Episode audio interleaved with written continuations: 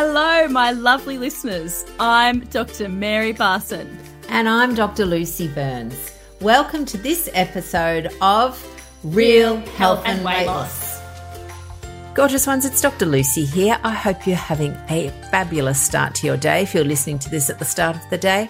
Before I get cracking with the fabulous Dr. Mary, I did want to remind you that Dr. Mary is hosting a brilliant masterclass called The Keys to Permanent Weight Loss. We know that lots of people will go up and down the dreaded yo yo dieting, which is actually harmful to our health. So, learning the keys to permanent weight loss is something you're not going to want to miss.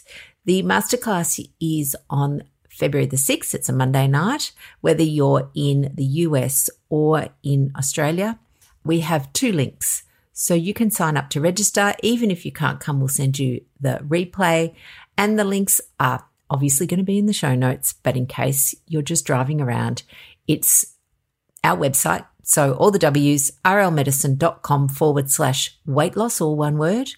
And if you want to register for the North American one, it's rlmedicine.com forward slash weight loss, USA in capital letters for the USA bit. Otherwise, my loves, I reckon we should get cracking on what is going to be a brilliant podcast today. Dr. Gorgeous Mary, mm. good morning. Good morning, my dear friend and clever colleague. Tell me, how are you on this fine January day? I'm really, really good. As you know, I set out a few intentions at the start of the year and I'm tracking them and I'm feeling on track. And there's categories and they're big intentions, but I feel like I'm going all right. So, no, I, I feel good. I feel good. What about you, darling? I'm good too. I'm good too. Always very busy being a mum of a little bub and um, working and doing all the things and wearing all the hats. I too am tracking this January and I'm really enjoying it. I'm tracking habits. You have inspired me with your 55 intentions this year, and I have come up with my 42, uh, my 42 themed intentions because I'm turning 42. But I am primarily tracking my habits around meditation, around weight loss, around pelvic floor exercises. So, are we allowed to talk about pelvic floor on this podcast? Absolutely. Yeah, pelvic floor exercises as well. And I'm I'm loving it. I think that tracking is a beautiful way to get habits into your life. And today we are talking about habits. Absolutely. And you know what's interesting? Like, I think the word tracking can be quite traumatizing for some people, particularly if you've done a lot of dieting and diet culture where you had to weigh and measure and track every scrap of food that entered your mouth. And so for lots of people, when they hear the word tracking, they, it automatically conjures up kind of negative thoughts, but it doesn't actually have to. Like we can change our thoughts about what tracking means. And the way I like to think about it now is it's almost, it's on par with ticking something off my to-do list. It's like, whoo, done. Yes. Mm. Yes. For me, tracking is the adult equivalent of star charts. I love star charts. They're very helpful for my daughter and for me, the way that our brains work. And with my kids, star charts are all about positive reinforcement. So it's not about about punishment. It's all about positive reinforcement. And it doesn't have to be perfect to be okay. Good enough is good enough. So you can incorporate those comment, those sort of ideas that good enough is good enough, progress is better than perfection, and that you can use the power of tracking to increase your dopamine with your daily habits. Lucy, you've got a beautiful saying about you want to make the wrong thing hard and the right thing easy. Absolutely. Tell us more. So, this little story came from um, horse trainer. So, when one of my kids was little, she was eight, and we had a naughty little pony called Penny you know, when Penny got sick of doing what she was doing, she'd start rearing. And, you know, if you're an eight year old child on a rearing pony, it's quite dangerous. So naturally, Ella would get off, there'd be tears, and Penny'd get put it back in the paddock. So, in fact, Penny got rewarded for her naughty behavior. So we didn't know what to do. So we went to a horse trainer. It's always good to go to an expert when you've got no idea what you're doing. And he gave us lots of words of wisdom. But one of his favorite sayings was make the right thing easy, make the wrong thing hard. So the right thing, it's again, it's not a moral judgment. It's about, you know, the thing that you want to do. So if we're applying it to ourselves, it's making, we will often use the word helpful or the thing that you want to do, make that easy and the thing that you don't want to do, make that hard. And, you know, seriously, it was, it's, some of it is like parenting 101, this horse training business. But often for ourselves, we need a little bit of self parenting because, you know, you've heard Dr. Mary and I talk about the two parts of our brain, the toddler brain and the parent brain. And sometimes the toddler brain is the brain that is doing the wrong thing for, you know, want of a different expression, the unhelpful thing, because the parent brain's offline.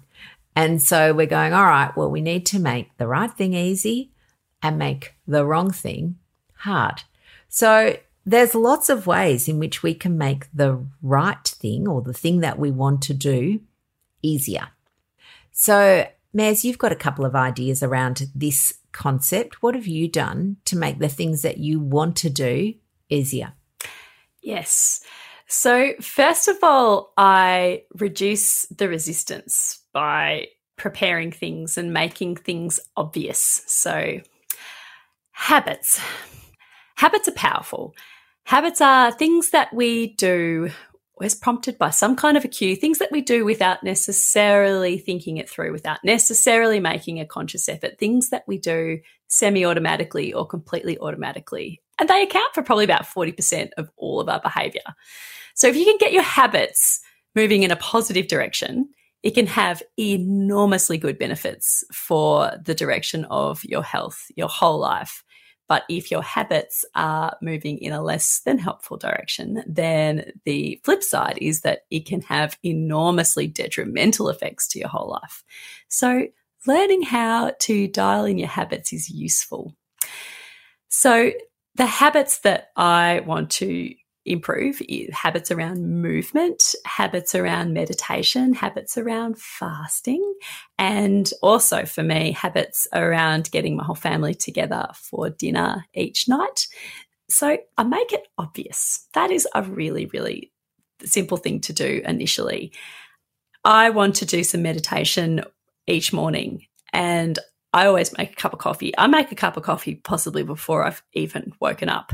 And so having a little sign above my kettle, five minutes meditation, means that as I flick the kettle, I just sit there and do, or stand actually in my kitchen and do five minutes of mindfulness.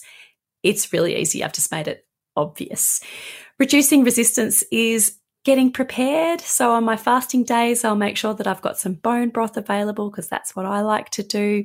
On days that I want to exercise, I might key up a friend to go for a walk. That kind of preparation is really useful, although it can be a trap. You don't want to get stuck in preparation mode where all you do is think about, plan, prepare, create beautiful star charts, do all these things without actually taking action.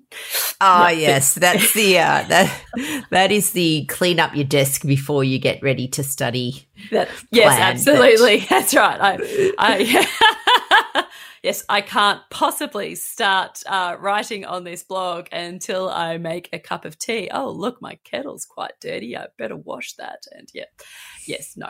Uh, well, I can actually, I can honestly say I have never fallen into the clean desk trap because I'm just currently looking at my desk and it does, it looks like the desk of, of well, it's actually the desk of Dr. Lucy. It is completely chaotic. It's disorganized but I know where everything is and it just, I don't bother cleaning it up because I just get into my desk and I crack on. So it is That's that it. implementation. You, you take action, action. That's right.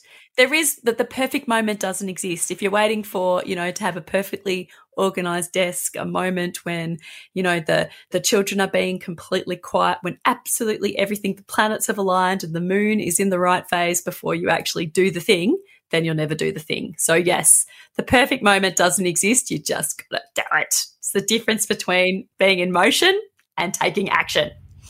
Absolutely. And I think that's it's a really important point because when you're in the planning phase, planning planning feels quite nice. Like it's this hopeful phase where you go, yeah, I'm going to do all these things and your brain's feeling good and it's, you know, it's a pleasant state to be in and you know, you might people go and buy things, they buy journals, they buy the stickers to do their sticker chart and you get your little bit of dopamine doing all of that. But then you've got then the rubber has to hit the road. You actually have to do it. Yes. And if then, you're not actually doing it, yeah, you're not doing it. Yeah, you're not doing and it. it's scary taking action because you can fail. You can't fail if you don't start. If you're in planning motion, you're not a failure. It's you know, it's great. It's lovely. You're imagining this future self that's so calm and organized and fit and doing all these things and it feels great, but it's not real. No. And in fact, we can, you know, lovely listeners, you hear us often saying that your your thoughts create your feelings and your feelings create your actions. And I hear people saying that they don't wait for motivation, that they just need to do discipline. And I, I'm going to be a bit controversial and say that I actually don't agree with that. So your thoughts do create your feelings. And so if you're not motivated, that's a feeling. So motivation is a feeling. Why aren't I motivated? Well, it's your thoughts that will determine why you're not motivated. So your thoughts can be anything. They can be, well, you know, it's a bit cold today. I'm not motivated. Or it's, oh, you know, I'm too tired. So I'm not motivated. Discipline is then just your thoughts that will come in and go, well, it doesn't matter if it's raining. I'm going to do it anyway. So there is still thoughts. Discipline is just thoughts.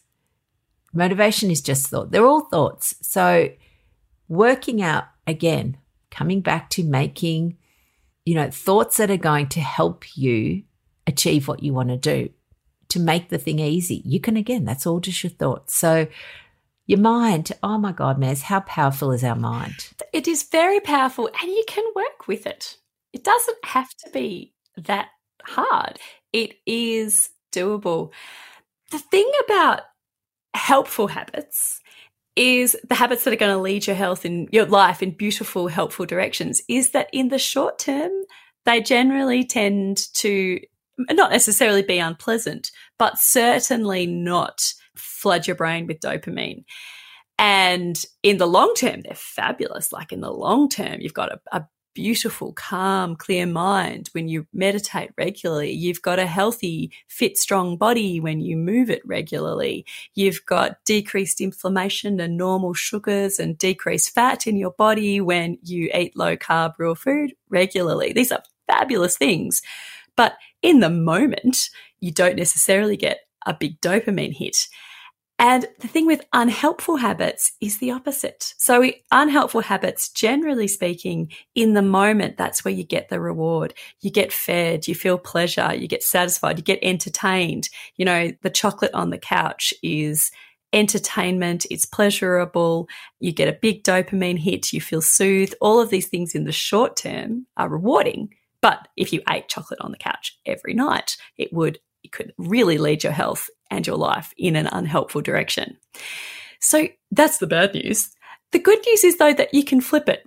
And I'm not saying they're necessarily going to be able to get as much of a dopamine sort of pleasure hit as you would from eating an entire bar of white chocolate on the couch whilst binging Netflix, but you can, you can absolutely bring the reward into the present moment with a helpful behavior by lots of ways. And one way is a star chart.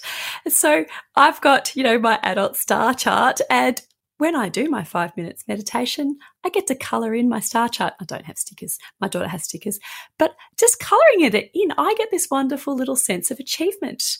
And it is, it's a lovely little dopamine hit and I feel good about it. And I can look back at all the days that I did my meditation and feel good about it. Very importantly is I do not expect perfection and if I miss a day, I don't throw in the towel. In fact, what I challenge myself to do is to not miss twice. This is a, a, tip I got from James Clear's book, Atomic Habits. I love it.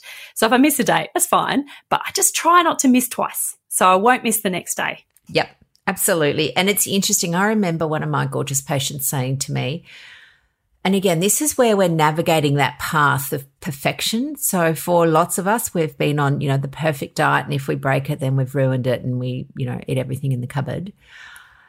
What she would do would be recognize it doesn't have to be perfect. It can be good enough, but is something that she's doing becoming one of those habits that, you know, is a slippery slope. So this is where it does get tricky in our brain because our brain will give us lots and lots of stories and it'll say, well, you know, Dr. Lucy said it doesn't have to be perfect. So if I have this ice cream tonight, it'll be all right. And in truth, that is absolutely true. One ice cream doesn't cause metabolic syndrome. One ice cream doesn't put 10 kilos on. One ice cream doesn't ruin your previous six month progress. Absolute truth. However, when you have that one ice cream Monday night, Tuesday night, Wednesday night, all of a sudden, it's no longer the one ice cream. And in fact, it's starting a pattern. And the pattern, the longer that pattern goes and the harder it can be to reverse it.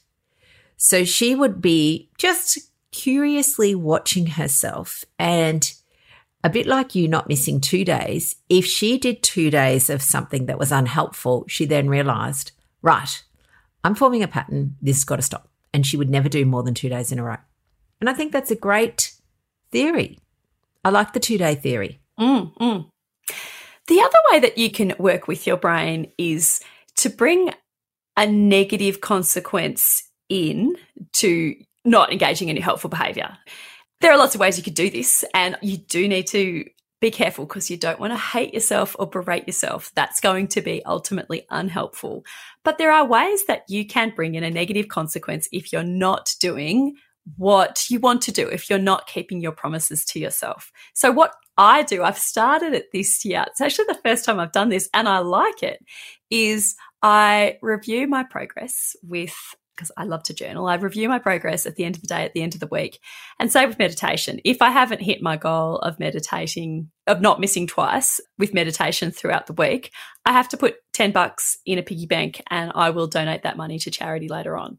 It's like a, it's a, a negative consequence, which is enough of a trick to keep it front of mind for me to want to do it. And it just sort of pushes through that resistance of, oh, I can't really be bothered. Oh, but I actually want to not have to put the $10 in the piggy bank even more. So I will more likely to do it. It's just flipping it. You bring a negative consequence for not doing it and a positive consequence for doing it.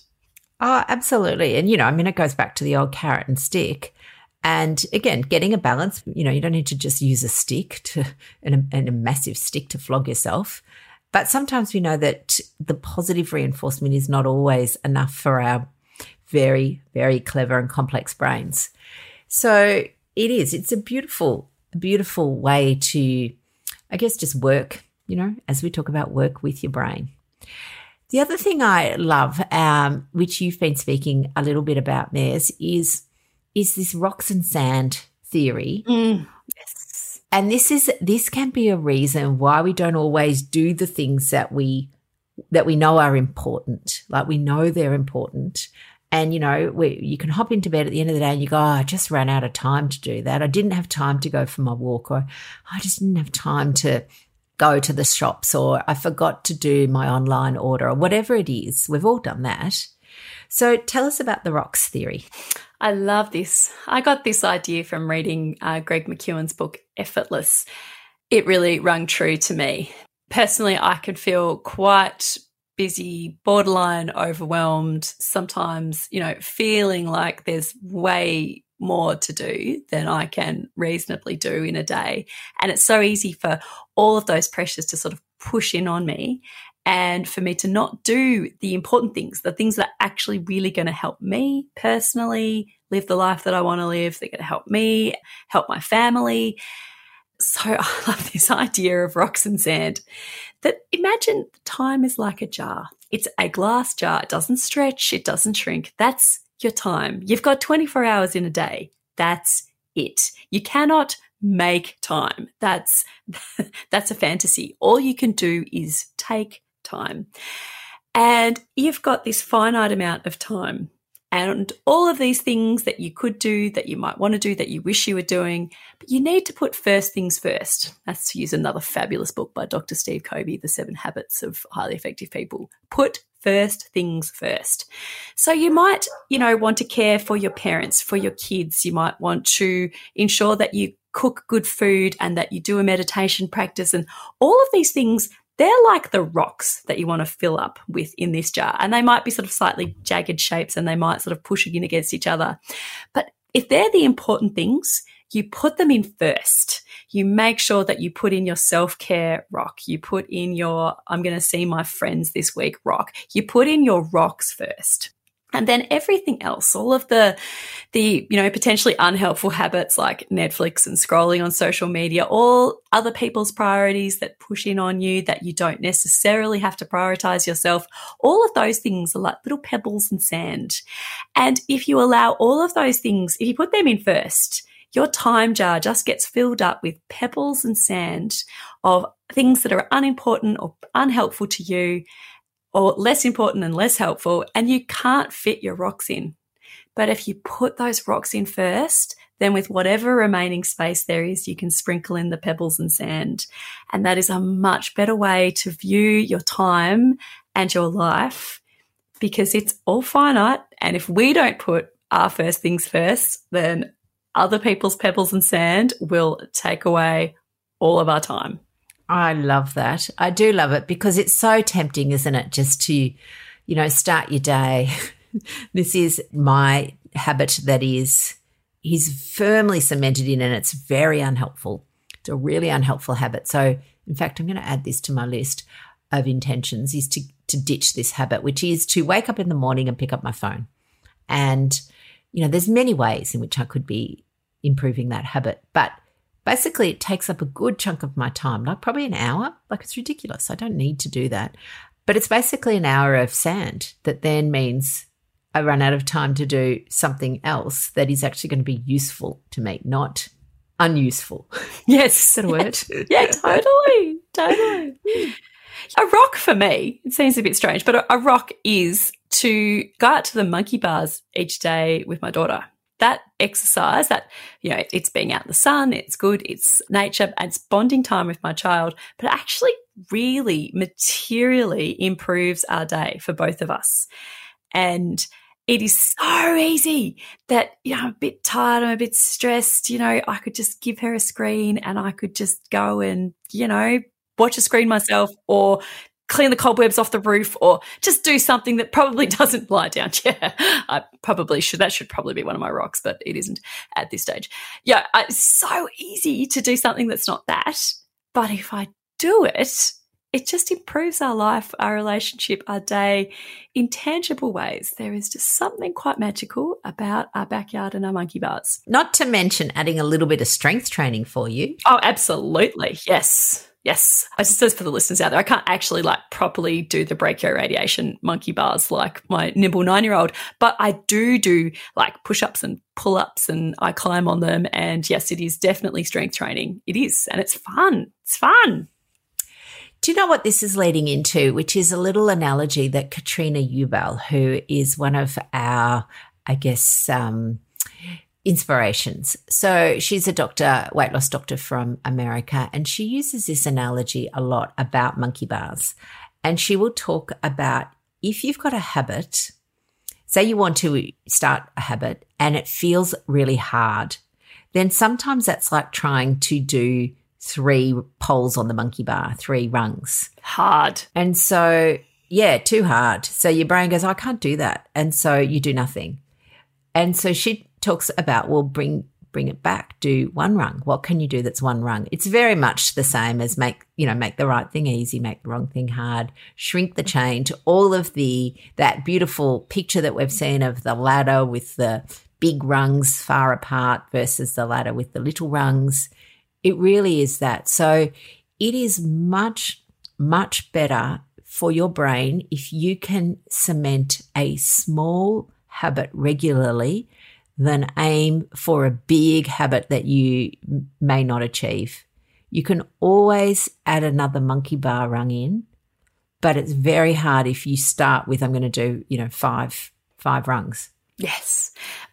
I love meditation. It's it's something that I'm definitely sold on and my habit it goes in and out, but I would consider myself a pretty seasoned meditator. I meditate 5 minutes a day. Sometimes I do more, but that is my aim. And that's extremely doable. I don't start off saying I'm going to meditate for one and a half hours every single day. No, that won't happen. Five minutes? Yes. And you can still get a lot of benefit from small, doable changes. Your one little run on the monkey bars. Absolutely. It, that is the power of habits because when it's cemented in five minutes, if you do five minutes most days, you will get benefit. If you do half an hour twice a year, you get no benefit, will do nothing. So you're far, far better to do the small, small changes. And your brain's going to go, oh God, it's hardly worth it. No, it is. It is. When it says it's hardly worth it, it is worth it. Yes, that's right. That's when you, you get to get your little dopamine hit from colouring in a square on your diary and you have the negative consequence of putting 10 bucks in a piggy bank that helps overcome the little resistance that your brain will put up. Absolutely. Make the right thing easy, make the wrong thing hard. All right, lovely listeners, we might wind it up for today, but uh, wishing you a most wonderful day. Don't forget to sign up for Dr. Mary's masterclass. The links are in the show notes, or you can go to our website. And beautiful peeps, enjoy your gorgeous selves. Goodbye, everybody.